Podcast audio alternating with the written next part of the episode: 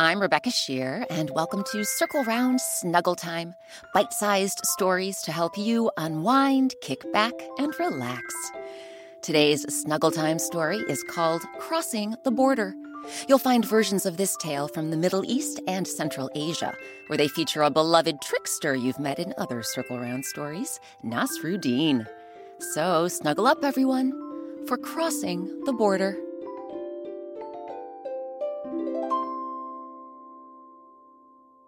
Once upon a time, long, long ago, the famous trickster Nasruddin was approaching the border between his country and another.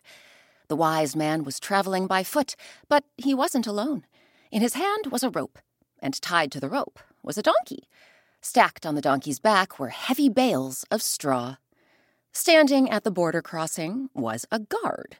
The guard's job was to make sure travelers didn't smuggle any goods into her country, try to sneak in anything stolen, illegal, or forbidden. So, whenever someone showed up at the border, the guard would carefully inspect whatever they had with them.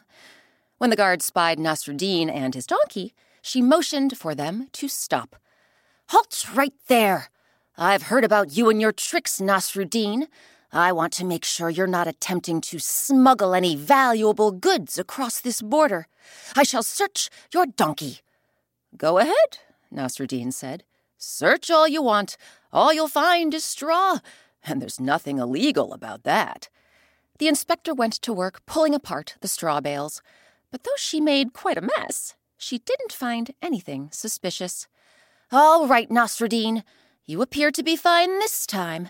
But if I see you again, you can bet I won't go easy on you. Well, as it happens, the guard did see Nasruddin again. One short week later, the wise man returned to the border, leading another donkey laden with straw bales. You're back, the guard cried with a smirk. Surely you have a trick up your sleeve this time, Nasruddin. But you can't fool me. I've brought some help.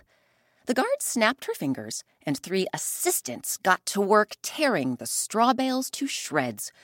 But once again, they found nothing suspicious. And once again, the annoyed guard had to allow Nasruddin to pass. You may go, she muttered, but I'll get you next time. You'll see. Well, that next time came a mere week later. Once more, Nasruddin appeared at the border leading yet another donkey laden with bales of straw. But once more, the frustrated guard had to allow Nasruddin to pass. You may go, but I'll get you next time. The same scene played out the week after that, and the week after that, and the week after that. For months, Nasruddin approached the border with a straw laden donkey the guard eyed him with increasing suspicion, but was forced to let him pass. The guard was growing more and more frustrated. Nasruddin, on the other hand, seemed cool as a cucumber. Every time the guard and her team tore his straw bales apart, he just stood off to the side, his arms folded across his chest, and an amused smile on his face. Eventually, a year went by. But even though the routine never changed, Nasruddin showed up with a donkey, the guard conducted another fruitless search. One thing did change. Nasruddin appeared to grow wealthier. His clothing got fancier, dazzling rings glittered on his fingers, sparkling gems hung from his neck. He even bought a bigger house, with a grand yard and a spacious garden. And yet, every time Nasruddin showed up at the border with a donkey, the guard had to allow him to pass. Eventually, the day came when Nasruddin stopped showing up at the border.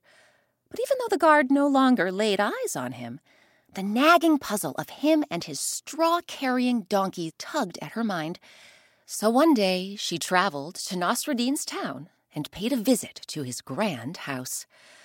Nasruddin, she began, it's been a while, but since I saw you last, curiosity has burned a hole in my heart.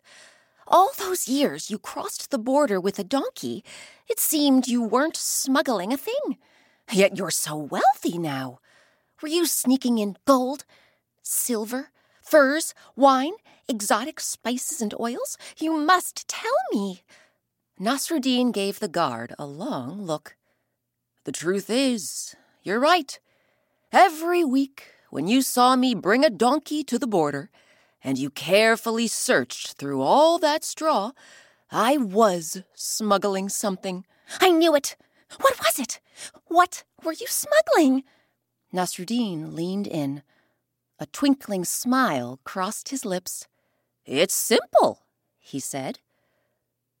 Donkeys!